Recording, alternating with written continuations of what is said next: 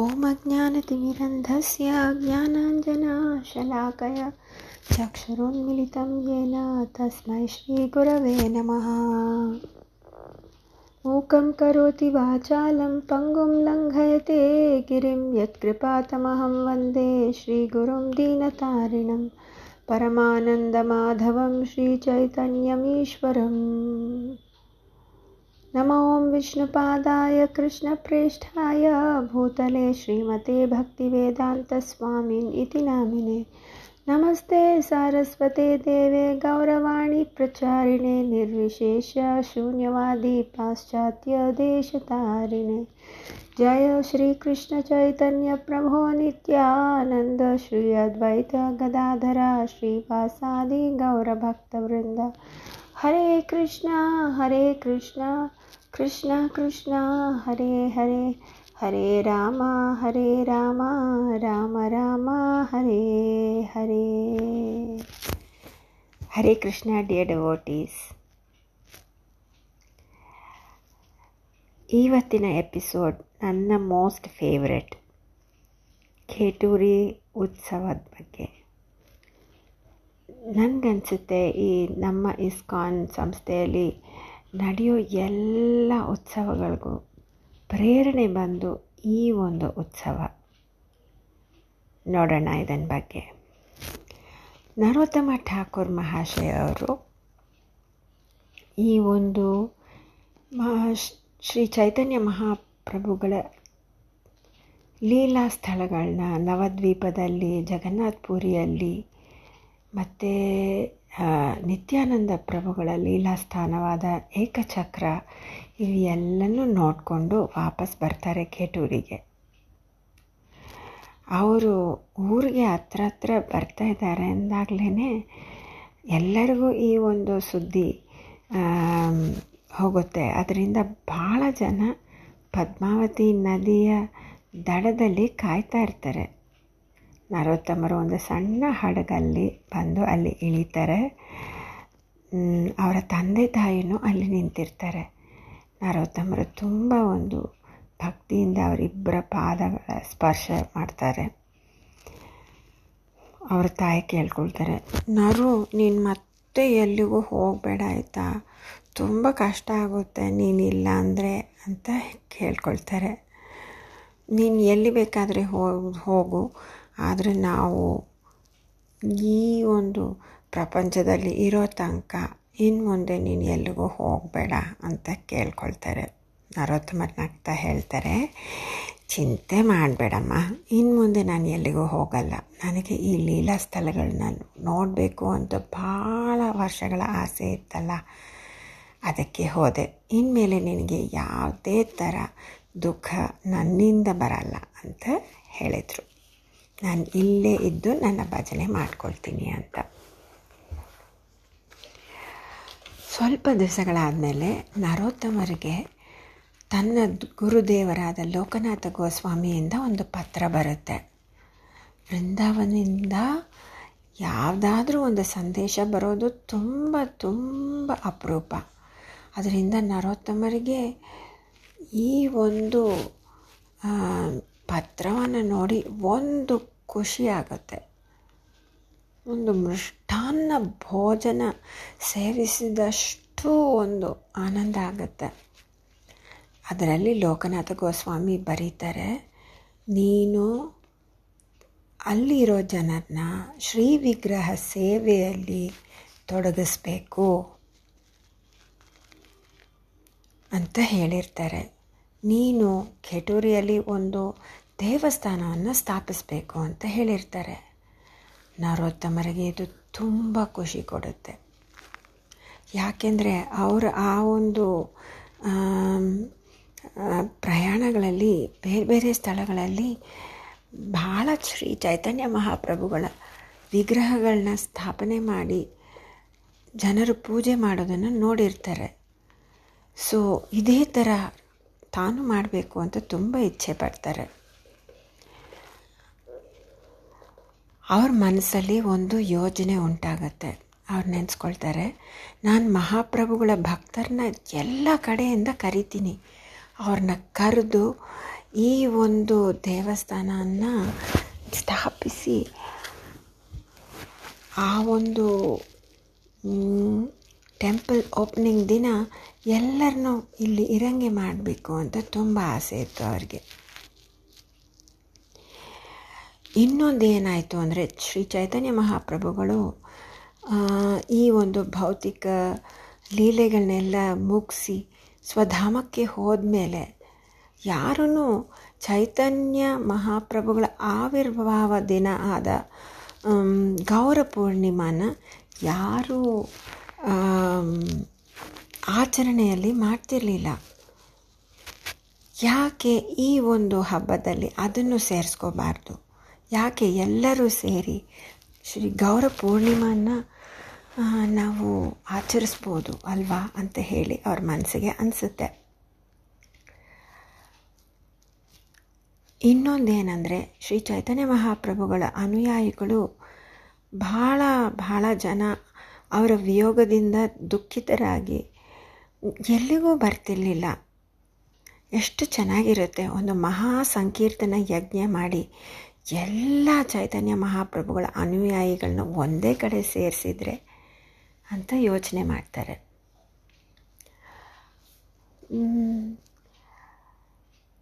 ಕೆಲವರಿಗೆ ಚೈತನ್ಯ ಮಹಾಪ್ರಭುಗಳ ಸಿದ್ಧಾಂತಗಳ ಬಗ್ಗೆ ಕೆಲವು ಅನುಮಾನಗಳಿರುತ್ತೆ.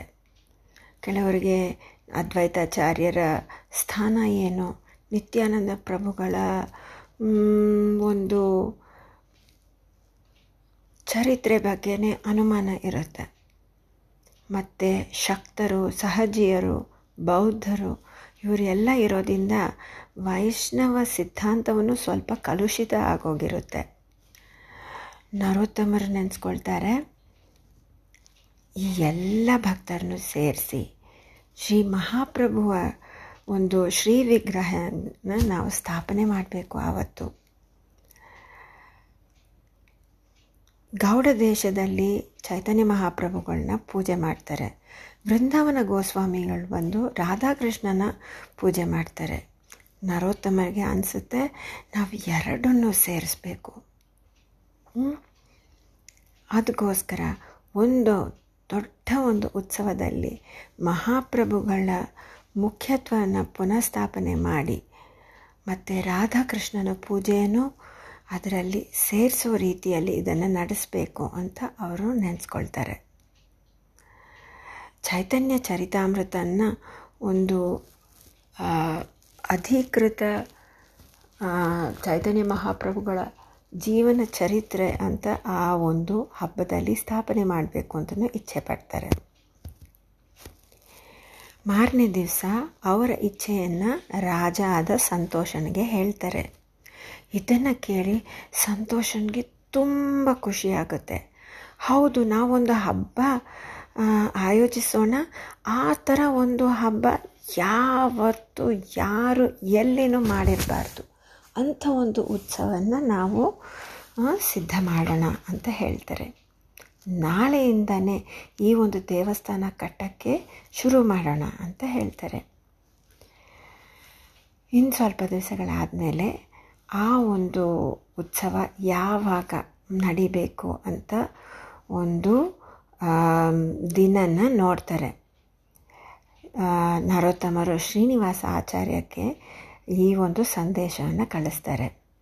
ಬಹಳ ದಿವಸಗಳಾದಮೇಲೂ ಶ್ರೀನಿವಾಸ ಆಚಾರ್ಯ ಇರೋದ್ರಿಂದ ಯಾವುದೇ ಒಂದು ಉತ್ತರ ಸಿಕ್ಕಲ್ಲ.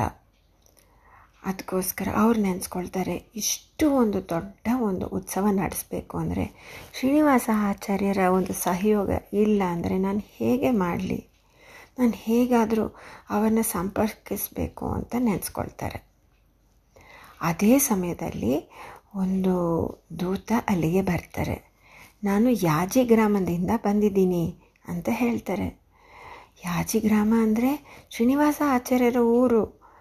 ನೀನು ನನ್ನ ಮಿತ್ರನಾದ ಶ್ರೀನಿವಾಸ ಆಚಾರ್ಯನ ನೋಡಿದ್ದೀರಾ, ನನಗೆ ಹೇಳ್ತೀರಾ ಎಲ್ಲಿದ್ದಾರೆ ಅವರು ಅಂತ ಹೇಳಿ ಆ ಒಂದು ದೂತ ಹೇಳ್ತಾರೆ, ಶ್ರೀನಿವಾಸ ಆಚಾರ್ಯರು ವೃಂದಾವನಕ್ಕೆ ಹೋಗಿದ್ದರು, ಈಗ ತಾನೇ ಯಾಜಿ ಗ್ರಾಮಕ್ಕೆ ಬಂದರು. ನನಗೆ ತುಂಬ ಒಂದು ಅದೃಷ್ಟದಿಂದ ಅವರ ದರ್ಶನವೂ ಆಯಿತು.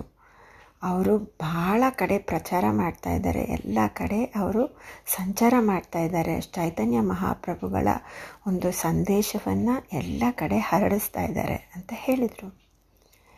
ಇದು ಮಾತಾಡ್ತಾ ಇರಬೇಕಾದ್ರೆ ಇನ್ನೂ ಇಬ್ಬರು ಬರ್ತಾರೆ. ಅವರು ಒಂದು ಪತ್ರವನ್ನು ತರ್ತಾರೆ. ನೋಡಿದರೆ ಅದು ಶ್ರೀನಿವಾಸ ಆಚಾರ್ಯರಿಂದನೇ ಇರುತ್ತೆ.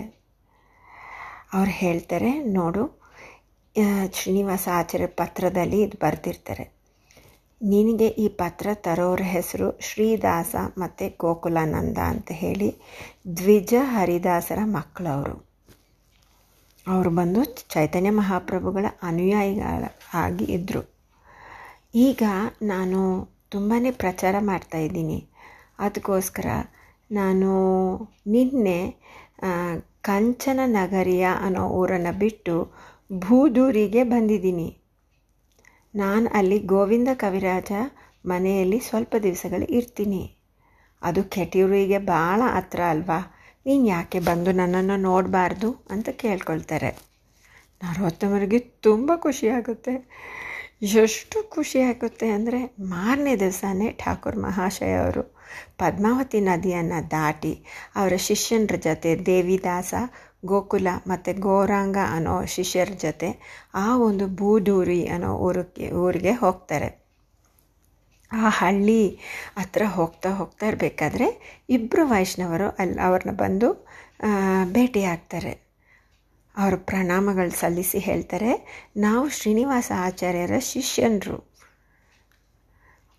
ಅದರಲ್ಲಿ ಒಬ್ಬರು ನರೋತ್ತಮರ ಕೈಯನ್ನು ಹಿಡಿದು ನಡ್ ಕರ್ಕೊಂಡು ಹೋಗ್ತಾರೆ.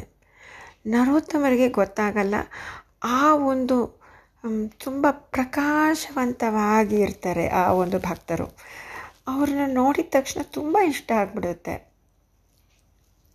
ಯಾರಿದು, ಇವನು ಮುಟ್ಟಿದ ತಕ್ಷಣ ನನಗೆ ಇಷ್ಟೊಂದು ಖುಷಿ ಆಗ್ತಾಯಿದೆ ಅಲ್ಲ ಅಂತ ಯೋಚನೆ ಮಾಡ್ತಾರೆ. ಆವಾಗ ಶ್ರೀನಿವಾಸ ಆಚಾರ್ಯರನ್ನ ನೋಡ್ತಾರೆ. ಭಾಳ ಜನರಿಗೆ ಅವರು ಒಂದು ಪ್ರವಚನ ಕೊಡ್ತಾ ಇರ್ತಾರೆ. ನರೋತ್ತಮನ ನೋಡಿದ ತಕ್ಷಣ ಶ್ರೀನಿವಾಸ ಆಚಾರ್ಯರು ಓಡಿ ಬರ್ತಾರೆ. ಇಬ್ಬರು ಒಬ್ಬನೊಬ್ಬರು ಅಪ್ಕೊಳ್ತಾರೆ. ನರೋತ್ತಮರು ಅವರಿಗೆ ಪ್ರಣಾಮಗಳನ್ನ ಸಲ್ಲಿಸ್ತಾರೆ. ಭಾಳ ದಿವಸಗಳಾದಮೇಲೆ ಆ ಇಬ್ಬರು ಮಿತ್ರರು ಮತ್ತೆ ಸೇರ್ತಾರೆ. ಆವತ್ತು ಅವರ ಶಿಷ್ಯನರ ಜೊತೆ ಕೂತ್ಕೊಂಡು ಶ್ರೀನಿವಾಸ ಆಚಾರ್ಯ ಮತ್ತು ನರೋತ್ತಮರು ಗಂಟೆಗಳಗಟ್ಟಲೆ ಮಾತ್ ಮಾತಾಡ್ತಾರೆ ಒಬ್ಬರೊಬ್ಬರು ಹೇಗೆ ಪ್ರಚಾರ ಮಾಡ್ತಿದ್ದಾರೆ ಇವು ಎಲ್ಲ ವಿಷಯಗಳ ಬಗ್ಗೆ. ಗೋಸ್ವಾಮಿ ಗ್ರಂಥಗಳನ್ನ ಹೇಗೆ ಮತ್ತೆ ಬರೆಸಿ ಬರೆಸಿ ಎಲ್ಲ ಕಡೆ ಆ ಗೋಸ್ವಾಮಿ ಪುಸ್ತಕಗಳನ್ನ ವಿತರಣೆ ಮಾಡ್ತಿದ್ದಾರೆ ಅಂತಲೂ ಹೇಳ್ತಾರೆ ಶ್ರೀನಿವಾಸ ಆಚಾರ್ಯರು. ನರಹರಿ ಸರ್ಕಾರ ಠಾಕೂರ ಆದೇಶದಿಂದ ನಾನು ಮದುವೆ ಆಗಿ ಈಗ ಯಾಜಿ ಗ್ರಾಮದಲ್ಲೇ ಇದ್ದೀನಿ ಅಂತಲೂ ಅವರಿಗೆ ತಿಳಿಸ್ತಾರೆ. ನರೋತ್ತಮರು ಇವೆಲ್ಲ ಕೇಳಿ ಅವರೂ ಹೇಳ್ತಾರೆ, ಅವರು ಹೇಗೆ ಈ ಒಂದು ಚೈತನ್ಯ ಮಹಾಪ್ರಭುಗಳ ಲೀಲಾಸ್ಥಲಿಗಳನ್ನ ಎಲ್ಲ ನೋಡಿದ ಬಗ್ಗೆ. ಶ್ರೀನಿವಾಸ ಆಚಾರ್ಯರು ಹೇಳ್ತಾರೆ, ಹೌದು ನಾನು ವೃಂದಾವನಕ್ಕೆ ಹೋಗಿದ್ದೆ ಗೊತ್ತಾ, ಈಗ ಗಿರಿ ಗೋವರ್ಧನ್ಗೆ, ರಾಧಾಕುಂಡ್, ಶ್ಯಾಮ್ ಕುಂಡ್, ಈ ಎಲ್ಲ ಜಾಗಗಳಿಗೂ ಹೋಗಿ ಬಂದಿದ್ದೀನಿ. ಆವಾಗ ನಿನ್ನನ್ನು ತುಂಬ ನೆನೆಸ್ಕೊಂಡೆ ನರೋತ್ತಮ ಅಂತ ಹೇಳ್ತಾರೆ. ಈಗ ಶ್ರೀ ಜೀವಗೋಸ್ವಾಮಿ ನನಗೆ ಇನ್ನೂ ಹೊಸ ಹೊಸ ಗ್ರಂಥಗಳನ್ನ ಕೊಟ್ಟಿದ್ದಾರೆ, ಅವು ಎಲ್ಲನೂ ನಾನು ಬರೆಸ್ತಾ ಇದ್ದೀನಿ ಇವಾಗ ಅಂತ ಹೇಳ್ತಾರೆ. ಆ ಒಂದು ತುಂಬ ಇಷ್ಟವಾದ ಒಂದು ಭಕ್ತರಿದ್ರಲ್ವ, ಬಂದು ಮೊದಲನೇ ಬಾರಿ ಭೇಟಿಯಾಗಿರೋರು ಶ್ರೀನಿವಾಸ ಆಚಾರ್ಯ ಶಿಷ್ಯನರು. ಶ್ರೀನಿವಾಸ ಅವ್ರನ್ನ ತೋರಿಸಿ ಹೇಳ್ತಾರೆ, ಇದು ನನ್ನ ಶಿಷ್ಯನಾದ ರಾಮಚಂದ್ರ ಕವಿರಾಜ ಅಂತ ಹೇಳಿ ಅವ್ರು ನನ್ನ ಜೊತೆ ವೃಂದಾವನಕ್ಕೇನೋ ಬಂದಿದ್ದರು. ಗೋಸ್ವಾಮಿಯರು ಅವ್ರನ್ನ ನೋಡಿ ಎಷ್ಟು ಖುಷಿಪಟ್ಟರು ಅಂದರೆ ಅವ್ರಿಗೆ ಕವಿರಾಜ ಅಂತ ಹೇಳಿ ಒಂದು ಬಿರುದನ್ನು ಕೊಟ್ಟಿದ್ದಾರೆ. ಈ ಮನೆ ಬಂದು ಅವರ ಸಹೋದರರಾದ ಗೋವಿಂದ ಕವಿರಾಜ ಅವ್ರದ್ದು. ರಾಮಚಂದ್ರ ಅವ್ರಿಗೂ ನರೋತ್ತಮನ ನೋಡಿ ತುಂಬ ಖುಷಿಯಾಗುತ್ತೆ.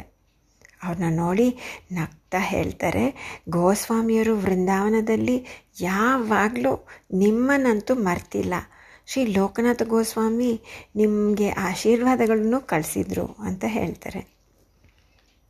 ಗುರುಗಳನ್ನ ನೆನೆಸ್ಕೊಂಡಿದ್ದ ತಕ್ಷಣ ನರೋತ್ತಮನ ಕಣ್ಣುಗಳಲ್ಲಿ ಅಶ್ ಅಶ್ರು ಧಾರೆಗಳು ಸುರಿತವೆ. ಇದೆಲ್ಲ ಆದಮೇಲೆ ಆ ಒಂದು ಕೇಟೂರಿಯಲ್ಲಿ ಒಂದು ಉತ್ಸವ ಮಾಡೋ ಒಂದು ಯೋಜನೆ ಬಗ್ಗೆ ಹೇಳ್ತಾರೆ ಶ್ರೀನಿವಾಸರಿಗೆ. ಶ್ರೀನಿವಾಸರಿಗೆ ಸ್ವಲ್ಪ ಅನುಮಾನ ಬರುತ್ತೆ. ನಾನು ಎಷ್ಟೆಷ್ಟೋ ಉತ್ಸವಗಳನ್ನ ನೋಡಿದ್ದೀನಿ, ಆದರೆ ನೀನು ಹೇಳೋ ರೀತಿಯಲ್ಲಿ ಒಂದು ಉತ್ಸವ ನಡೆಸಬೇಕು ಅಂದರೆ ಅದು ತುಂಬ ಸ್ವಲ್ಪ ಕಷ್ಟ ಅನ್ನಿಸ್ತಾ ಇದೆ. ಹೇಗೆ ನೀನು ಇದನ್ನು ಮಾಡೋಕ್ಕೆ ಸಾಧ್ಯ? ನಿನಗೆ ಇವೆಲ್ಲ ಮಾಡಿ ಅಭ್ಯಾಸ ಇಲ್ಲ ಅಲ್ಲ ಅಂತ ಹೇಳ್ತಾರೆ. ನರೋತ್ತಮಲ್ಲಿ ಹೇಳ್ತಾರೆ, ನಿನ್ನ ಸಹಾಯದಿಂದ, ನೀವಿಲ್ಲ ಅಂದರೆ ನಾನು ಇದು ಮಾಡೋಕ್ಕೆ ಆಗಲ್ಲ. ನಾನು ನಿಮಗೆ ಇದನ್ನು ಹೇಳಬೇಕು ಅಂತಲೇ ನಾನು ಬಂದಿದ್ದೀನಿ. ಆಯ್ತಾಯಿತು, ನಾನು ಸಹಾಯ ಮಾಡೋಕ್ಕೇನು ತೊಂದರೆ ಇಲ್ಲ, ಮಾಡ್ತೀನಿ. ಆದರೆ ಇಷ್ಟು ಜನರು, ನ ಚೈತನ್ಯ ಮಹಾಪ್ರಭುಗಳ ಅನುಯಾಯಿಗಳನ್ನ ಹೇಗೆ ಕರೆಸ್ತೀಯ ಒಂದು ಜಾಗಕ್ಕೆ? ಎಲ್ಲರೂ ಒಂದೊಂದು ಕಡೆ ಇದ್ದಾರೆ, ಭಾಳ ದೂರ ದೂರ ಇದ್ದಾರೆ. ಹೇಗೆ ಎಲ್ಲರನ್ನೂ ಕೇಟೂರಿಗೆ ಕರೆಸ್ತೀಯಾ? ಅವ್ರು ಎಲ್ಲಿರ್ತಾರೆ, ಎಲ್ಲಿ ವಾಸ ಮಾಡ್ತಾರೆ ಅಂತ ಕೇಳ್ತಾರೆ. ಆವಾಗ ನರೋತ್ತಮ ಹೇಳ್ತಾರೆ, ಇಲ್ಲ ಇಲ್ಲ, ಬಹಳ ಜನ ನಮ್ಮ ನಮ್ಮ ನಮ್ಮ ಊರಲ್ಲಿ ಇದ್ದಾರೆ. ಅವರು ಎಲ್ಲರೂ ಈ ಒಂದು ಕೆಲಸಕ್ಕೆ ಅವರು ಸಹಾಯ ಮಾಡೋಕ್ಕೆ ಕಾಯ್ತಾ ಇದ್ದಾರೆ. ನಾವು ಈ ಎಲ್ಲ ವೈಷ್ಣವರನ್ನ ಕರೆಯೋಕ್ಕೆ ಆಮಂತ್ರಣೆ ಪತ್ರಗಳನ್ನ ಬರೆಯೋಣ, ಮತ್ತು ಅವ್ರು ಈ ಜನರ ಹತ್ರ ಕೊಟ್ಟು ಕಳಿಸೋಣ. ವೈಷ್ಣವರು ಇದನ್ನ ಬಗ್ಗೆ ಕೇಳಿ ಬರೋಕ್ಕೆ ಇಚ್ಛೆ ಪಡ್ತಾರೆ ಅಂತ ನನಗೆ ಧೈರ್ಯ ಇದೆ.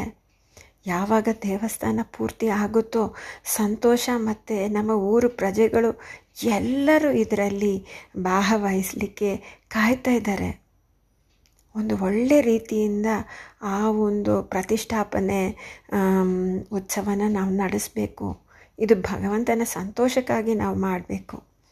ಶ್ರೀನಿವಾಸ ಆಚಾರ್ಯರು ಇದನ್ನು ಕೇಳಿ ಹೇಳ್ತಾರೆ, ನಿನ್ನ ಉತ್ಸಾಹನ ತಡೆಯೋಕ್ಕೆ ಆಗಲ್ಲಪ್ಪ. ಆಯಿತು, ಮಾಡೋಣ. ಈಗಲೇ ಕೂತ್ಕೊಂಡು ಒಂದು ಪಟ್ಟಿ ಬರೋಣ, ಬರೆಯೋಣ, ಯಾರು ಯಾವ ಭಕ್ತರನ್ನ ನಾವು ಕರೆಯೋಣ ಅಂತ ಹೇಳಿ. ಅದಕ್ಕೆ ಎರಡು ಗಂಟೆಗಳು ಕೂತ್ಕೊಂಡು ಎಲ್ಲ ಶ್ರೇಷ್ಠ ವೈಷ್ಣವರ ಭಕ್ತರ ಹೆಸರುಗಳನ್ನ ಎಲ್ಲ ಬರೀತಾರೆ. ಜಾಹ್ನವ ಮಾತಾ, ಅದ್ವೈತಾಚಾರ್ಯರ ಮಕ್ಕಳು, ಶ್ರೀವಾಸ್ ಪಂಡಿತರ ಸಹೋದರರು, ಹೃದಯ ಚೈತನ್ಯ, ರಘುನಂದನ ಠಾಕೂರ್, ಈ ಥರ ಹೆಸರುಗಳನ್ನ ಬರೀತಾ ಹೋಗ್ತಾರೆ. ಮತ್ತೆ ಒಂದು ಒಳ್ಳೆ ಪತ್ರದಲ್ಲಿ ಸಂಸ್ಕೃತದಲ್ಲಿ ಒಂದು ಕವನ ಬರೆದು ಒಂದೊಂದು ಅತಿಥಿಗೂ ತುಂಬ ಪ್ರೀತಿಯಿಂದ ಆಹ್ವಾನಿಸಬೇಕು ಅಂತ ಹೇಳಿ ಅದನ್ನು ಬರೀತಾರೆ. ಸಂಜೆ ಆಗ್ತಾ ಆಗ್ತಾ ಶ್ರೀನಿವಾಸ ಆಚಾರ್ಯ ಮತ್ ಮತ್ತು ನರೋತ್ತಮ ಬಂದು ಈ ಒಂದು ಉತ್ಸವ ಸಿದ್ಧತೆಗಳ ಬಗ್ಗೆ ಮಾತಾಡೋದನ್ನು ಬಿಟ್ಟು ಕೀರ್ತನೆ ಮಾಡೋಕ್ಕೆ ಶುರು ಮಾಡ್ತಾರೆ. ಅದು ಆದಮೇಲೆ ಇಬ್ಬರು ಒಂದೇ ಕಡೆ ಕೂತ್ಕೊಂಡು ವೃಂದಾವನದಲ್ಲಿ ಅವರು ಕಳೆದಿರೋ ಸಮಯದ ಬಗ್ಗೆ ಮಾತಾಡ್ಕೊಳ್ತಾರೆ. ಮಾರನೇ ದಿವಸ ಬೆಳಗ್ಗೆ ಶ್ರೀನಿವಾಸ ಆಚಾರ್ಯ ನರೋತ್ತಮರ ಹತ್ರ ಹೇಳ್ತಾರೆ, ನನಗೆ ನಿದ್ದೆನೇ ಬರಲಿಲ್ಲ ಗೊತ್ತಾ, ನೀನು ಈ ಒಂದು ಉತ್ಸವದ ಬಗ್ಗೆ ಮಾತು ಯೋಚನೆ ಮಾಡ್ತಾ ಮಾಡ್ತಾ ಹೇಗಪ್ಪ ಇದನ್ನು ನಡೆಸೋದು, ಇದು ಭಾಳ ಕಷ್ಟಕರವಾಗಿರೋ ಕೆಲಸ ಥರ ಕಾಣಿಸ್ತಾ ಇದೆ ಅಂತ ನಾನು ಯೋಚನೆ ಮಾಡ್ತಾ ಇರಬೇಕಾದ್ರೆ ನನ್ನ ಕನಸಲ್ಲಿ ಶ್ರೀ ಚೈತನ್ಯ ಮಹಾಪ್ರಭುಗಳು ಬಂದರು. ಅವ್ರು ಬಂದು ನನಗೆ ಸಮಾಧಾನ ಮಾಡಿದರು. ಚಿಂತೆ ಮಾಡಬೇಡ, ಇದು ನನ್ನ ಇಚ್ಛೆ, ನನಗೆ ಈ ಒಂದು ಉತ್ಸವ ಬೇಕು ಅಂತ ಅವರೇ ಹೇಳಿ ಮತ್ತೆ ಅದೃಶ್ಯರಾದರು. ಇದರಿಂದ ನನಗೆ ದೃಢ ವಿಶ್ವಾಸ ಇದೆ, ನಾವು ಈ ಕೆಲಸವನ್ನು ಮಾಡಲೇಬೇಕು ಭಗವಂತನ ಸಂತೋಷಕ್ಕಾಗಿ. ಎಲ್ಲ ಕಡೆ ಆಮಂತ್ರಣ ಪತ್ರಗಳ ಪತ್ರಗಳನ್ನ ಕಳಿಸೋಣ. ನಾನು ಆಗಲೇ ಒಂದು ಹದಿನೈದು ಜನನ್ನ ಸಿದ್ಧ ಮಾಡಿದ್ದೀನಿ, ಅವ್ರನ್ನ ಎಲ್ಲ ಕಡೆ ನಾನು ಕಳಿಸ್ತೀನಿ. ವೈಷ್ಣವರನ್ನ ಮಾತ್ರ ಅಲ್ಲ, ಇಲ್ಲಿರೋ ರಾಜರು ಮತ್ತು ಜಮೀನ್ದಾರರು ಮತ್ತು ಕವಿಗಳು ಮತ್ತು ತತ್ವಜ್ಞಾನಿಗಳು, ಎಲ್ಲ ಥರ ಜನರನ್ನು, ಶ್ರೇಷ್ಠ ವ್ಯಕ್ತಿಗಳನ್ನ ಎಲ್ಲರನ್ನೂ ಕಳಿಸಿ ಅವ್ರನ್ನೆಲ್ಲರಿಗೂ ಈ ಒಂದು ಭಕ್ತಿ ಪ್ರವಾಹದಲ್ಲಿ ಮುಳುಗಿಸೋಣ ಅಂತ ಹೇಳ್ತಾರೆ. ಎಷ್ಟು ಕೆಲಸ ಇದೆ, ಇನ್ನೂ ಕೆಲವೇ ತಿಂಗಳುಗಳಿದ್ದಾವೆ. ಶ್ರೀನಿವಾಸ ಹೇಳ್ತಾರೆ, ಹೋಗು ಹೋಗು, ನೀನು ಬೇಗ ಕೇಟೂರಿಗೆ ಹೋಗು, ನಾನು ಇನ್ನು ಸ್ವಲ್ಪ ದಿವಸಗಳಿಂದ ನಾನು ಬಂದುಬಿಡ್ತೀನಿ. ನೀನು ಒಂದು ಕೆಲಸ ಮಾಡು, ಯಾಕೆ ರಾಮಚಂದ್ರ ಕವಿರಾಜನ್ನು ನಿನ್ನ ಜೊತೆ ಕರ್ಕೊಂಡು ಹೋಗಬಾರ್ದು? ಅವನು ಭಾಳ ಒಳ್ಳೆ ಸಹಾಯಕನಾಗ್ತಾನೆ ನಿನಗೆ. ನೋಡಿದರೆ ಅವನಿಗೆ ಆಗಲೇ ನೀನಂದರೆ ತುಂಬ ಇಷ್ಟ ಥರ ಕಾಣ್ತಾ ಇದ್ದ ಅಂತ ಹೇಳ್ತಾರೆ. ಶ್ರೀನಿವಾಸ ಆಚಾರ್ಯರು ಹೇಳಿದ್ದನ್ನು ನರೋತ್ತಮರು ತುಂಬ ಖುಷಿಯಿಂದ ಒಪ್ಕೊಳ್ತಾರೆ. ಮತ್ತು ರಾಮಚಂದ್ರ ಸಾಂಗತ್ಯ ಸಿಕ್ಕಿದ್ದಕ್ಕೆ ತುಂಬ ಖುಷಿ ಪಡ್ತಾರೆ. ನರೋತ್ತಮರು ಖೇಟೂರಿಗೆ ಹೋಗ್ತಾರೆ ಈ ಸತಿ ತುಂಬ ಒಂದು ಉತ್ಸಾಹದಿಂದ ಮತ್ತು ಹುಮ್ಮಸ್ಸಿನಿಂದ. ಖೇಟೂರಿ ಉತ್ಸವಕ್ಕೆ ಎಲ್ಲ ಒಂದು ತಯಾರಿ ನಡೀತಾ ಇರ್ತವೆ ವಿಜೃಂಭಣೆಯಿಂದ. ಇಡೀ ಖೇಟೂರಿ ಒಂದು ಉತ್ಸಾಹದಿಂದ ತುಂಬಿ ತುಳುಕ್ತಾ ಇರುತ್ತೆ. ಹೊಸ ಹೊಸ ಮನೆಗಳನ್ನ ಕಟ್ಟಿರ್ತಾರೆ ಬರೋ ಅತಿಥಿಗಳಿಗೋಸ್ಕರ. ಎಲ್ಲನೂ ಸರಿಯಾಗಿ ಮಾಡಿದಾರ ಅಂತ ಹೇಳಿ ನರೋತ್ತಮರು ಅಲ್ಲಿ ಹೋಗಿ ವಿಚಾರಣೆ ಮಾಡ್ತಿರ್ತಾರೆ. ತುಂಬ ಒಂದು ಗೌರವದಿಂದ ಬಂದಿರೋ ವೈಷ್ಣವರು ಎಲ್ಲರಿಗೂ ಯಾವುದೇ ರೀತಿ ಒಂದು ಅನಾನುಕೂಲತೆ ನಡಿಬಾರ್ದು ಅಂತ ಅವರ ಇಚ್ಛೆಯಾಗಿರುತ್ತೆ. ನರೋತ್ತಮರು ಬಂದು ತುಂಬ ಸಂತೋಷ ಪಡ್ತಾರೆ. ಏಕೆಂದರೆ ರಾಜ ಸಂತೋಷ ಸ್ವಲ್ಪನೂ ಹಿಂಜರಿಯಲ್ಲ, ತುಂಬ ಧಾರಾಳತೆಯಿಂದ ಖರ್ಚು ಮಾಡ್ತಾ ಇರ್ತಾರೆ ಈ ಒಂದು ಉತ್ಸವಕ್ಕಾಗಿ. ಮತ್ತು ಶ್ರೀನಿವಾಸ ಆಚಾರ್ಯರ ಒಂದು ನಿರ್ದೇಶನೆಯಿಂದ ಈ ಒಂದು ಎಲ್ಲ ಸಿದ್ಧತೆಗಳೂ ತುಂಬ ಚೆನ್ನಾಗಿ ನಡೀತಾ ಇರುತ್ತೆ. ಎಂಥ ಒಂದು ಉತ್ಸವ ನಡಿಬೋದು ಅಂತ ಹೇಳಿ ಅವರ ಹೃದಯ ನೆನೆಸ್ಕೊಂಡು ನೆನೆಸ್ಕೊಂಡು ತುಂಬ ಆನಂದದಲ್ಲಿ ಮುಳುಗ್ತಾ ಇರುತ್ತೆ. ಇನ್ನು ನಡೀತಾ ಹೋಗ್ತಾ ಇರಬೇಕಾದ್ರೆ ಅವ್ರಿಗೆ ಈ ಒಂದು ತಯಾರಿ ಆಗ್ತಾ ಇರೋ ಈ ದೇವಸ್ಥಾನ ಕಾಣಿಸುತ್ತೆ. ಈ ಕಟ್ಟೋ ಕೆಲಸಗಾರರು ಎಲ್ಲರೂ ತುಂಬಾ ಪರಿಶ್ರಮ ಮಾಡ್ತಾಯಿರ್ತಾರೆ ಕೆಲವು ತಿಂಗಳುಗಳಿಂದ. ಆದರೂ ಕೆಲಸ ಇನ್ನೂ ಮುಗ್ದಿರಲ್ಲ. ಹಗಲು ರಾತ್ರಿ ಕಷ್ಟಪಡ್ತಾ ಇರ್ತಾರೆ. ಆ ದೇವಸ್ಥಾನದ ಆ ಭಂಡಾರ ಗೃಹ ಅದು ರೇ ಸಿದ್ಧವಾಗಿರುತ್ತೆ. ಮತ್ತು ಕೀರ್ತನೆ ಮಾಡೋ ಒಂದು ದೊಡ್ಡ ಸಭಾಭವನ ಅದು ಸಿದ್ಧವಾಗಿ ಆಗಿರುತ್ತೆ.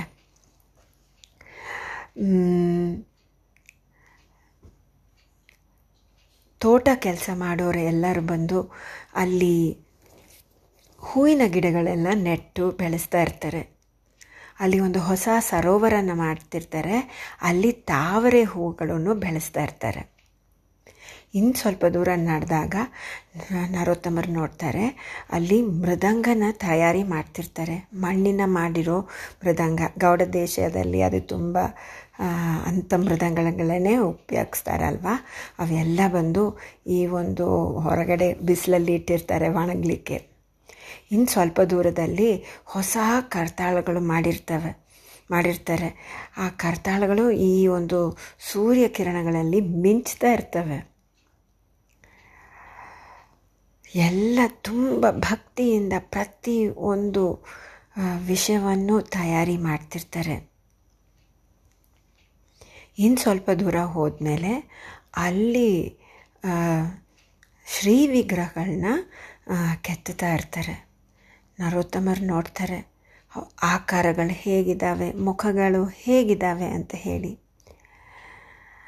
ಐದು ಜೊತೆ ರಾಧಾಕೃಷ್ಣನ ಶ್ರೀ ವಿಗ್ರಹಗಳು ತುಂಬ ಸುಂದರವಾಗಿ ಆಗಲೇ ಮಾಡಿ ತಯಾರಿ ಆಗಿಬಿಟ್ಟಿರ್ತವೆ. ಆದರೆ ಶ್ರೀ ಚೈತನ್ಯ ಮಹಾಪ್ರಭುಗಳ ಶ್ರೀ ವಿಗ್ರಹ ಯಾಕೋ ಗೊತ್ತಿಲ್ಲ ನರೋತ್ತಮರಿಗೆ ಸ್ವಲ್ಪನೂ ತೃಪ್ತಿ ಕೊಡಲ್ಲ. ಯಾವುದೋ ಒಂದು ರೀತಿಯಲ್ಲಿ ಆ ಒಂದು ಆಕಾರ ಆಗಲಿ ಅಥವಾ ಮುಖ ಆಗಲಿ ಯಾವುದೋ ಒಂದು ರೀತಿಯಲ್ಲಿ ಅವರಿಗೆ ಒಂದು ಸಮಾಧಾನ ಆಗಲ್ಲ. ನರೋತ್ತಮರು ಒಳಗೊಳಗೆ ಗೌರಾಂಗ ಗೌರಾಂಗ ಅಂತ ಹೇಳಿ ಪ್ರಾರ್ಥನೆ ಮಾಡ್ತಾ ಇರ್ತಾರೆ. ಇದು ಒಂದು ಮಾತ್ರ ಸರಿ ನಡೀತಾ ಇಲ್ಲಲ್ಲ ಯಾಕೋ ಅಂತ ಅವರು ಯೋಚನೆ ಮಾಡ್ತಾರೆ. ಆವತ್ತು ರಾತ್ರಿ ನರೋತ್ತಮರ ಕನಸಲ್ಲಿ ಚೈತನ್ಯ ಮಹಾಪ್ರಭು ಬರ್ತಾರೆ. ಅವ್ರು ಹೇಳ್ತಾರೆ, ನನ್ನ ಥರ ಒಂದು ಶ್ರೀ ವಿಗ್ರಹನ ಮಾಡಬೇಕು ಅಂತ ನೀನು ಇಚ್ಛಾ ಪಡ್ ಇಚ್ಛೆ ಪಡ್ತಾ ಇದೆಯಲ್ವಾ, ಆದರೆ ನಾನು ಅದರಲ್ಲಿ ಇಲ್ಲ. ನಾನು ಆಗಲೇ ಬಂದುಬಿಟ್ಟಿದ್ದೀನಿ.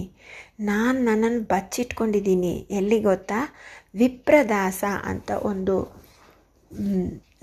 ಧಾನ್ಯ ವ್ಯಾಪಾರಿ ಇದ್ದಾರೆ. ಅವರ ಒಂದು ಕಣಜದಲ್ಲಿ ನಾನು ಬಚ್ಚಿಟ್ಕೊಂಡಿದ್ದೀನಿ, ನೀನು ಬಂದು ನನ್ನನ್ನು ಕರ್ಕೊಂಡು ಹೋಗು ಅಂತ ಹೇಳ್ತಾರೆ. ನನಗೆ ನೀನಂದರೆ ತುಂಬ ಇಷ್ಟ, ನೀನು ನನ್ನ ಪ್ರೀತಿಯ ಒಂದು ಭಕ್ತ, ಅದಕ್ಕೆ ನಾನೇ ಬಂದು ನಿನಗೆ ಹೇಳ್ತಾ ಇದ್ದೀನಿ ಅಂತ ಭಗವಂತ ನರೋತ್ತಮನ ನೋಡಿ ಒಂದು ನಗ್ಬಿಟ್ಟು ಹೋಗ್ಬಿಡ್ತಾರೆ. ನರೋತ್ತಮರು ನೆನೆಸ್ಕೊಳ್ತಾರೆ, ಭಗವಂತ ಬಂದು ಹೇಳಿದಾನೆಂದರೆ ಇದು ಸತ್ಯವಾಗಲಿ ಇರಬೇಕು. ಯಾಕೆಂದರೆ ಅವ್ರಿಗೆ ತುಂಬ ಅನುಭವ ಆಯಿತು ಚೈತನ್ಯ ಮಹಾಪ್ರಭುಗಳನ್ನ ಕನಸಲ್ಲಿ ನೋಡಿ ನೋಡಿ. ಮಾರನೇ ದಿವಸ ಬೆಳಗ್ಗೆ ಹಳ್ಳಿ ಜನರನ್ನ ಎಲ್ಲರನ್ನೂ ಕೇಳ್ತಾರೆ, ವಿಪ್ರದಾಸ ಅಂದರೆ ಯಾರು? ಆದರೆ ಹಳ್ಳಿ ಜನರು ಹೇಳ್ತಾರೆ, ಹೌದು ಇದ್ದಾರೆ, ಒಂದು ಧಾನ್ಯ ವ್ಯಾಪಾರಿ, ಅವರು ಅವ್ರ ಮನೆಗೆ ಕರ್ಕೊಂಡು ಹೋಗೋದಾ ನಿಮ್ಮನ್ನು ಅಂತ ಹೇಳ್ತಾರೆ. ಎಲ್ಲರೂ ಹಳ್ಳಿ ಜನರು ಸೇರಿಕೊಂಡು ಹೋಗ್ತಾರೆ ನರೋತ್ತಮರ ಜೊತೆ ವಿಪ್ರದಾಸರ ಮನೆಗೆ. ವಿಪ್ರದಾಸರಿಗೆ ತುಂಬ ಆಶ್ಚರ್ಯ ಆಗುತ್ತೆ. ಅವರು ಹೇಳ್ತಾರೆ, ಇವರು ಇಷ್ಟು ಒಂದು ಖ್ಯಾತಿ ಪಡೆದಿರೋ ಒಂದು ಸಾಧು, ಅವ್ರು ಯಾಕೆ ನಮ್ಮ ಮನೆಗೆ ಬರ್ತಾ ಇದ್ದಾರೆ? ನಾನು ನಿಮಗೆ ಯಾವ ರೀತಿಯಿಂದ ಸೇವೆ ಮಾಡಲಿ ಅಂತ ಕೇಳ್ತಾರೆ. ಆವಾಗ ನರೋತ್ತಮರು ಹೇಳ್ತಾರೆ, ದಯವಿಟ್ಟು ನಾನು ನಿಮ್ಮ ಒಂದು ಈ ಅಕ್ಕಿ ಭಂಡಾರದ ಒಂದು ಕೊಠಡಿ ಇದೆ ಅಲ್ಲ, ನಾನು ಅಲ್ಲಿ ಹೋಗಬೇಕು ಅಂತ ಕೇಳ್ತಾರೆ. ಇದನ್ನು ಕೇಳಿ ಆ ಊರ ಜನರಿಗೆ ಎಲ್ಲರಿಗೂ ಸ ತುಂಬ ಆಶ್ಚರ್ಯ ಆಗುತ್ತೆ. ಹಾ, ಒಂದು ಉತ್ಸವಕ್ಕೋಸ್ಕರ ನಿಮಗೆ ಅಕ್ಕಿ ಬೇಕಾ? ಅದಕ್ಕೆ ಎಲ್ಲ ಸಿದ್ಧತೆ ಮಾಡಿರ್ತಾರಲ್ವಾ ರಾಜ ಸಂತೋಷ ಆಗಲೇ ಅಂತ ಕೇಳ್ತಾರೆ. ವಿಪ್ರದಾಸರು ಹೇಳ್ತಾರೆ, ಹೇ ಸಾಧು, ನೀವು ದಯವಿಟ್ಟು ನೀವೇನು ತಲೆ ಕೆಡ್ಸ್ಕೋಬೇಡ್ರಿ, ನಿಮಗೆ ಎಷ್ಟು ಅಕ್ಕಿ ಬೇಕೋ ನಾನು ಕೊಡ್ತೀನಿ, ನೀವು ಹೋಗಿ ನನ್ನ ಈ ಕಣಜ ಇರೋ ಕೊಠಡಿ ಒಳಗೆ ಹೋಗಬೇಡ್ರಿ ಅಂತ ಕೇಳ್ಕೊಳ್ತಾರೆ. ನಿಮ್ಗೆ ಏನು ಬೇಕೋ ಕೇಳಿ. ನರೋತ್ತಮರು ನಗ್ತಾ ಹೇಳ್ತಾರೆ, ನನಗೆ ಅಲ್ಲಿಂದ ಧಾನ್ಯ ಬೇಡ, ಅಕ್ಕಿ ಬೇಡ, ನಾನು ಬೇರೆ ವಿಷಯಕ್ಕೋಸ್ಕರ ಬಂದಿದ್ದೀನಿ, ನನಗೆ ಬಿಡಿ ಅಲ್ಲಿ ಹೋಗಲಿಕ್ಕೆ ಅಂತ ಹೇಳ್ತಾರೆ. ಆವಾಗ ವಿಪ್ರದಾಸರು ತುಂಬ ಆತಂಕತಿ ಆತಂಕದಿಂದ ಹೇಳ್ತಾರೆ, ಮಹಾಶಯರೇ, ನಾನು ನಿಮಗೆ ಹೇಗೆ ಹೇಳಿ, ಆ ಒಂದು ಕೊಠಡಿ ಇದೆಯಲ್ಲ ಅದರಲ್ಲಿ ಭಾಳ ಹಾವುಗಳು ಸೇರ್ಕೊಂಡ್ಬಿಟ್ಟಿದ್ದಾವೆ, ಯಾರಾದರೂ ಹತ್ರ ಹೋದರೆ ಅವು ಭಾಳ ಶಬ್ದನೂ ಮಾಡ್ತವೆ, ಹೆದರಿಕೆ ಆಗುತ್ತೆ ಒಳಗೆ ಹೋಗಲಿಕ್ಕೆ. ಅಲ್ಲಿ ನನಗೆ ಎಲ್ಲದಕ್ಕಂತಲೂ ಅಮೂಲ್ಯವಾಗಿ ಇರೋ ಅಕ್ಕಿ ಅಲ್ಲಿದೆ, ಆದರೆ ನಾನು ಅದನ್ನು ಹೊರಗಡೆ ತರೋಕ್ಕೆ ಆಗ್ತಿಲ್ಲ, ನಾನು ಏನು ಮಾಡಲಿ? ನರೋತ್ತಮ ಹೇಳ್ತಾರೆ, ದಯವಿಟ್ಟು ತಲೆ ಕೆಡ್ಸ್ಕೋಬೇಡ್ರಿ, ಈ ಹಾವುಗಳು ನನ್ನನ್ನು ಏನೂ ಮಾಡಲ್ಲ ಅಂತ ಹೇಳಿ. ವಿಪ್ರದಾಸರು ಹೇಳ್ತಾರೆ, ನಾನು ಎಷ್ಟು ಸರಿ ಹಾವು ಅಡಿಗರನ್ನೆಲ್ಲ ಕರೆದಿದ್ದೀನಿ, ಆದರೂ ಏನು ಮಾಡೋಕ್ಕಾಗ್ತಿಲ್ಲ, ಅದಕ್ಕೋಸ್ಕರ ನಾನು ಆಸೆನೇ ಬಿಟ್ಬಿಟ್ಟಿದ್ದೀನಿ. ನನ್ನ ಒಳ್ಳೆ ಥರದ ಅಕ್ಕಿ ಏನಾದರೂ ಹಾಳಾಗಲಿ, ನಾನಂತೂ ಆ ಕೊಠಡಿಯನ್ನು ತೆಗೆಯಲ್ಲ ಅಂತ ನೆನೆಸ್ಕೊಂಡಿದ್ದೀನಿ. ಯಾಕೆಂದರೆ ನನ್ನ ನನ್ನ ಒಂದು ಫ್ಯಾಮಿಲಿ, ನನ್ನ ಕುಟುಂಬ ಸುರಕ್ಷಿತವಾಗಿದ್ದರೆ ಸಾಕು ಅಂತ ನಾನು ನೆನೆಸ್ಕೊಳ್ತಾ ಇದ್ದೀನಿ. ಅದಕ್ಕೋಸ್ಕರ ದಯವಿಟ್ಟು ಸಾಧುಗಳೇ, ನೀವು ಅಲ್ಲಿ ಹೋಗಬೇಡ್ರಿ, ನಿಮಗೇನಾದರೂ ಆಗಿಬಿಟ್ರೆ ಮತ್ತೆ ನಾನು ಏನು ಮಾಡಲಿ? ಇದಕ್ಕಂತಲೂ ಭಾಳ ದೌರ್ಭಾಗ್ಯ ಬೇರೆ ಏನೂ ಇರಲ್ಲ ಅಂತ ಹೇಳ್ತಾರೆ. ಹಳ್ಳಿ ಜನರು ಹೇಳ್ತಾರೆ, ಹೌದು ಹೌದು, ಹೋಗಬೇಡ್ರಿ ಹೋಗಬೇಡ್ರಿ ಅಂತ ಹೇಳ್ತಾರೆ. ನಮ್ಮ ಠಾಕೂರ್ ಮಹಾಶಯವರು ನಗ್ತಾ ಹೇಳ್ತಾರೆ, ಹೆದರಬೇಡ್ರಿ, ನಿಮಗೆ ತುಂಬ ಖುಷಿಯಾಗುತ್ತೆ, ನಾನು ಅಲ್ಲಿಂದ ಏನೋ ಒಂದು ಅಮೂಲ್ಯವಾದ ವಿಷಯ ನಾನು ಹೊರಗಡೆ ತರ್ತೀನಿ ಅಂತ ಹೇಳ್ತಾರೆ. ಯಾರು ಅವ್ರನ್ನ ತಡೆಯೋ ಒಳಗೆ ನರೋತ್ತಮರು ಒಳಗೆ ಹೋಗೇ ಬಿಡ್ತಾರೆ. ಹೊರಗಡೆ ಜನ ಎಲ್ಲ ಗುಂಪಾಗಿ ಸೇರಿ ನೋಡ್ತಿರ್ತಾರೆ. ಅಲ್ಲಿ ಒಂದು ದೊಡ್ಡ ಒಂದು ಬಾಗಲನ್ನ ತೆಗೆದು ಒಳಗೆ ಹೋಗಿಬಿಟ್ಟಿರ್ತಾರೆ. ಎಲ್ಲರೂ ಸ್ತಬ್ಧರಾಗಿ ನೋಡ್ತಿರ್ತಾರೆ. ಏನಾಗುತ್ತೋ ಏನೋ, ಇನ್ನು ಸ್ವಲ್ಪ ಹೊತ್ತಲ್ಲಿ ಅವ್ರು ಕೂಗಾಡ್ತಾರೋ ಏನೋ ಅಂತ ಹೇಳಿ ಒಂದೊಂದು ಕ್ಷಣ ಒಂದೊಂದು ಕ್ಷಣ ಒಂದೊಂದು ಗಂಟೆ ಥರ ಅನ್ನಿಸ್ತು ಜನರಿಗೆ. ನರೋತ್ತಮರು ಒಳಗೆ ಹೋದರು. ಕತ್ತಲಾಗಿತ್ತಲ್ಲ, ಯಾರಿಗೂ ಏನೂ ಕಾಣಲಿಲ್ಲ. ಆದರೆ ಇನ್ನು ಸ್ವಲ್ಪ ಹೊತ್ತಿಗೆ ಇದ್ದಕ್ಕಿದ್ದಂಗೆ ಒಳಗೆಯಿಂದ ಹಾವುಗಳು ಹೊರಗಡೆ ಬರೋಕ್ಕೆ ಶುರುವಾಗ್ತವೆ. ಒಂದೊಂದೇ ಒಂದೊಂದೇ ಒಂದೊಂದೇ ಒಂದೊಂದೇ ಎಷ್ಟು ಹಾವುಗಳೇ ಎಲ್ಲ ಹೊರಗಡೆ ಬಂದ್ಬಿಡ್ತವೆ. ವಿಪ್ರದಾಸರ ಬಾಯಿ ತಕ್ಕೊಂಡು ನೋಡ್ತಾರೆ, ಹೇಗೆ ಈ ಥರ ಮಾಡೋಕ್ಕೆ ಸಾಧ್ಯ ಆಯಿತು? ಎಷ್ಟು ನಾವು ಮಾಡಿದ್ರೂ ಇಷ್ಟು ತನಕ ಒಂದು ಹಾವನ್ನು ಹೊರಗಡೆ ಕಳಿಸ್ಲಿಕ್ಕೆ ಆಗಲಿಲ್ಲ ನಮ್ಮಿಂದ ಅಂತಲೇ ಅನ್ಸ್ಕೊಳ್ತಾರೆ. ಈಗ ನೋಡಿದರೆ ನರೋತ್ತಮರು ಒಳಗೆ ಕತ್ತಲಲ್ಲಿ ಕಾಣಿಸ್ತಾ ಇರ್ತಾರೆ. ಅವರು ಒಂದು ಕಣಜದೊಳಗೆ ಕೈ ಹಾಕಿ ಯಾವುದನ್ನೋ ಒಂದು ತೆಗಿಯೋಕ್ಕೆ ಪರಿಶ್ರಮ ಮಾಡ್ತಿರ್ತಾರೆ. ಕೊನೆಗೆ ಅಂತೂ ತೆಗಿತಾರೆ. ನೋಡಿದರೆ ಅದು ಒಂದು ಬಂಗಾರದ ವಿಗ್ರಹವಾಗಿ ಇರುತ್ತೆ. ನರೋತ್ತಮರು ಅದನ್ನು ಒರೆಸಿ ಒರೆಸಿ ನೋಡ್ತಾರೆ. ನೋಡಿದರೆ ಇದು ಶ್ರೀಮಾನ್ ಮಹಾಪ್ರಭುಗಳ ವಿಗ್ರಹ. ಸತ್ಯವಾಗಲೂ ಭಗವಂತ ಹೇಳಿದ ಥರ ಅಷ್ಟು ಒಂದು ಸುಂದರವಾಗಿರುತ್ತೆ ಆ ಶ್ರೀ ವಿಗ್ರಹ. ಕೊನೆಗೆ ಆ ವಿಗ್ರಹನ ಎತ್ಕೊಂಡು ನರೋತ್ತಮರು ಹೊರಗಡೆ ಬರ್ತಾರೆ. ಅವರು ಆ ವಿಗ್ರಹನ ಅಷ್ಟು ಗಟ್ಟಿಯಾಗಿ ಹಬ್ಕೊಂಡಿರ್ತಾರೆ ಅವ್ರ ಹೃದಯಕ್ಕೆ.